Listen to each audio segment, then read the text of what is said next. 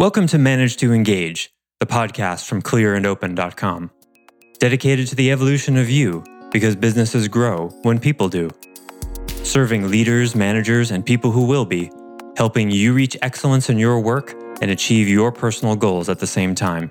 Sign up for the free course at clearandopen.com. That's where the agonizing sometimes balance comes in because as as an employer you don't have the luxury oftentimes of waiting until the right time you know right time according to what ultimately in a business context results are king Hi, it's Joseph, and thanks for tuning in to Manage to Engage, the podcast from clearandopen.com. Think your people don't listen to you? Think again. There's no power in whining about people not listening. There is power, however, in working to improve your communication so that people are more likely to hear you.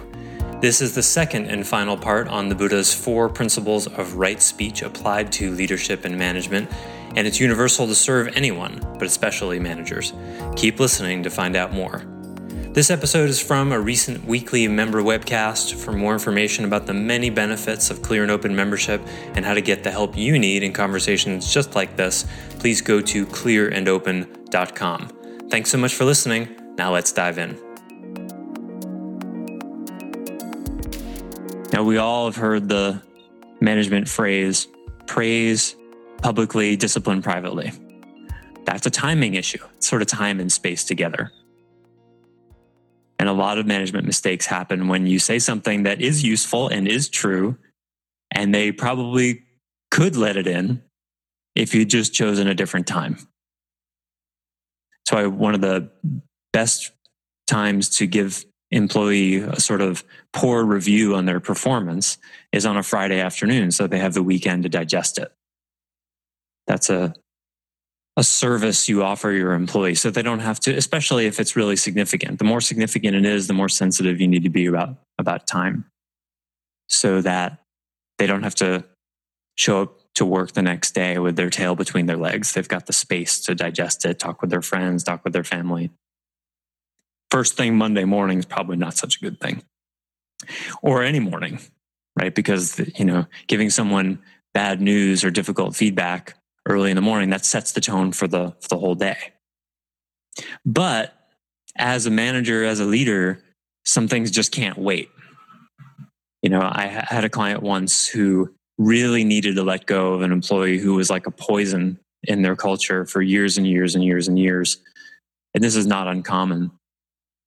And he delayed it and delayed it and delayed it, delayed it. And then we were really coming to finally a head where you know this employee was making big big mistakes and they really needed to go.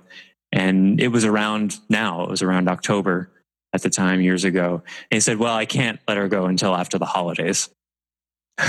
And i was like well i appreciate the sentiment but really you've been delaying this for three years and now you're going to wait three more months. So that's where the agonizing sometimes balance comes in because as as an employer you don't have the luxury oftentimes of waiting until the right time you know right time according to what. Ultimately in a business context results are king. Competence is king. So if the business is not getting the results that it's need that it needs in a significant way then there's no waiting. Customers if agreements are not getting met with customers and the business is suffering then you don't wait for the right time. The time is now. And that's a privilege, that's a power that you have to use responsibly as a leader.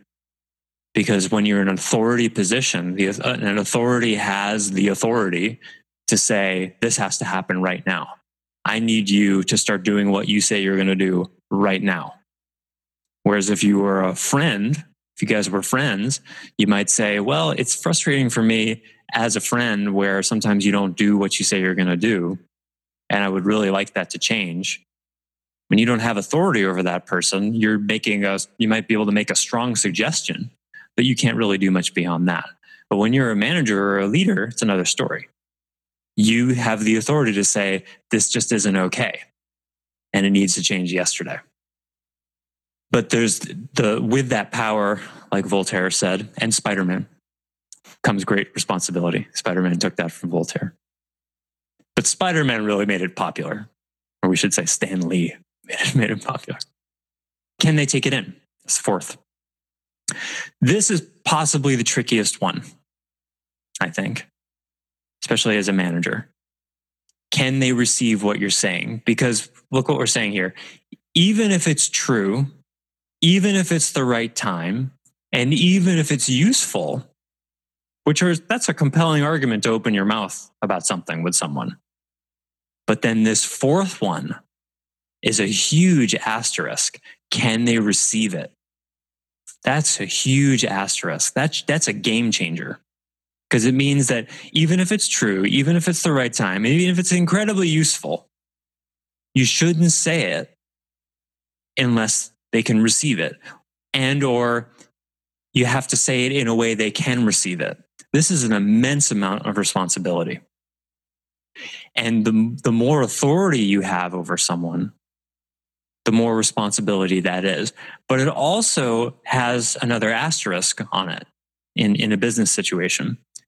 Because a manager in a business situation has the rule of competence there.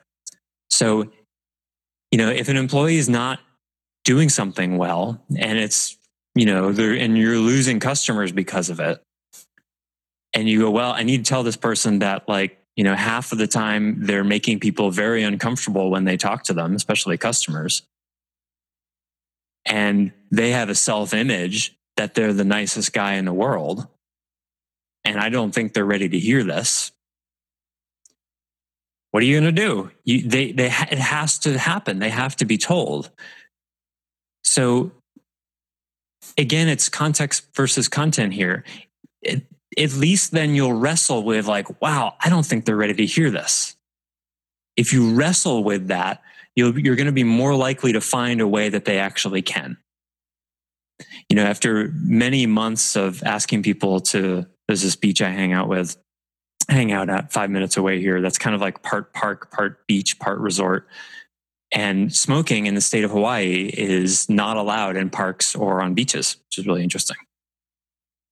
And so, after many trials of asking people very politely not to smoke because it bothers the hell out of me, I've given it up. I'm not doing it anymore. Do you know why? Because none of them can receive it. I've had the experience again and again. It doesn't matter how polite I am. They're defensive, angry, despite the fact that it's against the law and they could be fined several hundred dollars for doing it. It's never gone well. I mean, at best, it's been neutral, but usually I get some kind of dirty look or something. You know what? It's not worth it to me anymore. It doesn't fit right speech. Is it true? Yes, it's illegal. Is it useful? For sure. They're blowing carcinogens into the air and they're breaking the law. Is it the right time? Yeah, they're smoking. But step four, they can't hear it. They can't hear it. And not in a way that gives me the result I want. They, they put it out and, you know, curse at me. You know what? That's not worth it. I'll move. I'll move. But now in a business situation, you may not have the luxury. Maybe it has to be brought to them.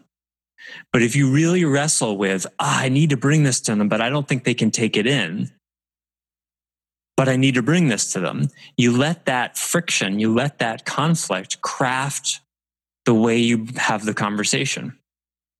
You'll be, and maybe you bring the conversation in a number of steps, or maybe you bring the information in a few different meetings because you're asking yourself, the, the filter you have for the conversation is how do I bring this in a way that they can let it in?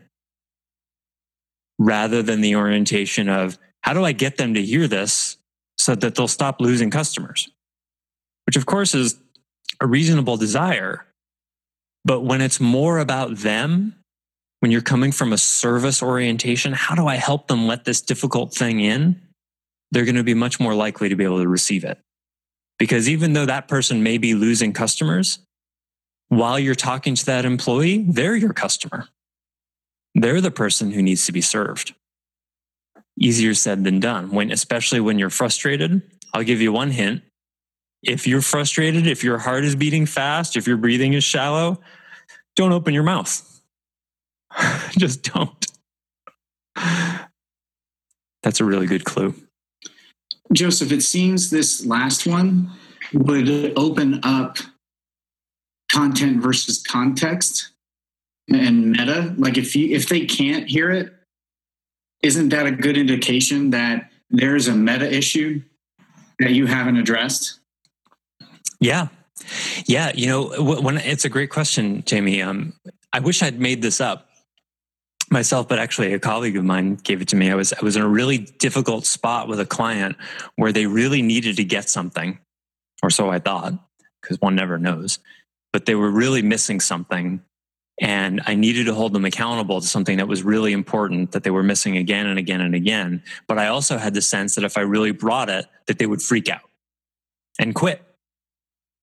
And I'd, and I'd been dancing around it for a while. And I was relating this to a colleague.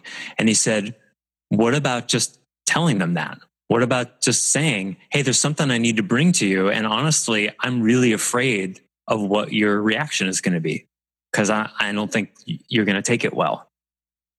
And, I, and that's a context conversation. Can we talk about that? You know, imagine what someone's response would be to that. Oh, well, what is it? Well, hold on. Before we go to what it is, I just want to say a little bit more about what I'm afraid of. My experience of you has been that it's hard for you to take bad news or that you know you tend to get defensive and I'm I'm really trying to help you here. This is this is not about putting you down and here's some ways in which I think the the weakness I'm about to talk talk with you about is actually a reflection of your strengths. You could spend a half an hour on that. You know, you probably only need to spend three or four minutes, but to but think about how much care they're going to experience where you're talking about, hey, how this impacts you really matters to me, and I need to bring it because it's really important. But I just wanted to talk for a few minutes about how you receive this you know, if you do that and then they freak out, then there's really not much you could do. And that's really doing them a favor.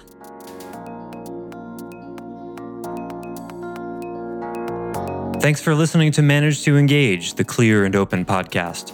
Join us next week when you'll be a little bit closer to who you're destined to be. Until then, know that Clear and Open is dedicated to the evolution of you because businesses grow when people do. Be sure to visit clearandopen.com for the latest tools, articles, and free resources to help you on your journey. Thanks for listening, and bye for now.